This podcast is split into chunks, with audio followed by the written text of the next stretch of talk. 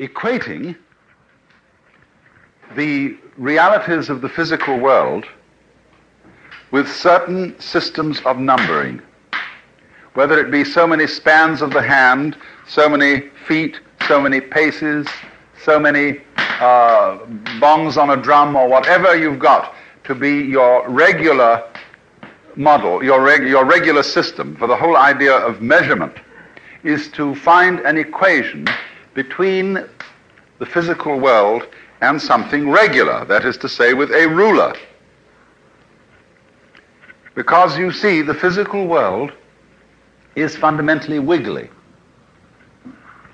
We don't notice this very much if we live in towns and if we live in ordinary houses. Because we build our streets and our homes so as to seem to be non wiggly. And so we're confronted with tables and chairs and walls and window frames, and we get a sense of non wiggly reality. And so then we are also always in conflict with wiggliness. We try, for example, not to let the stars seem to be disordered, but to organize them into, into constellations. The constellations, of course, aren't there.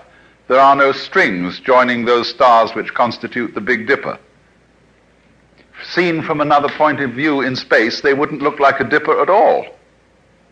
Actually, those stars happen to be fairly close to each other in space. But sometimes um, a member of a constellation could very well be an entirely different galaxy, um, millions of light years away.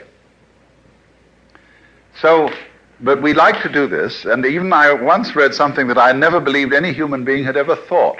But during the 18th century, when Western man had a peculiar passion for symmetrical order, somebody wrote an essay saying that the stars had been very poorly disposed, and that if they had been arranged in geometrical patterns, it would have been far more consistent with the divine reason than this haphazardly scattered affair.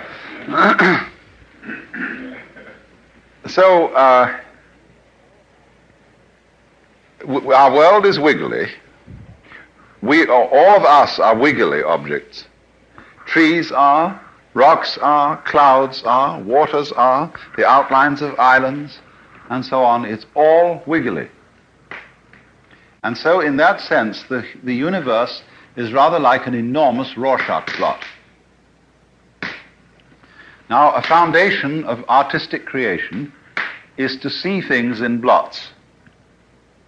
For example, if you examine the animal paintings in the caves of Lascaux, which are probably the earliest art forms in existence, it is apparent that the painters of those images first looked at the rock, at its contours and at the smudges and various changes of color in it, and saw the animals and creatures that they painted, just as you might see something in a Rorschach blot.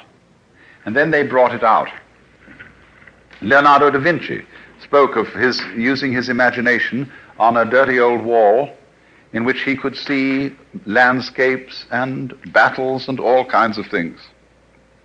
And there was a very great Zen painter in China in uh, the Sung dynasty who used to paint as follows. He'd get very drunk. And then he had got long hair and he'd dip his hair in ink. And then he'd wave his head over a piece of paper.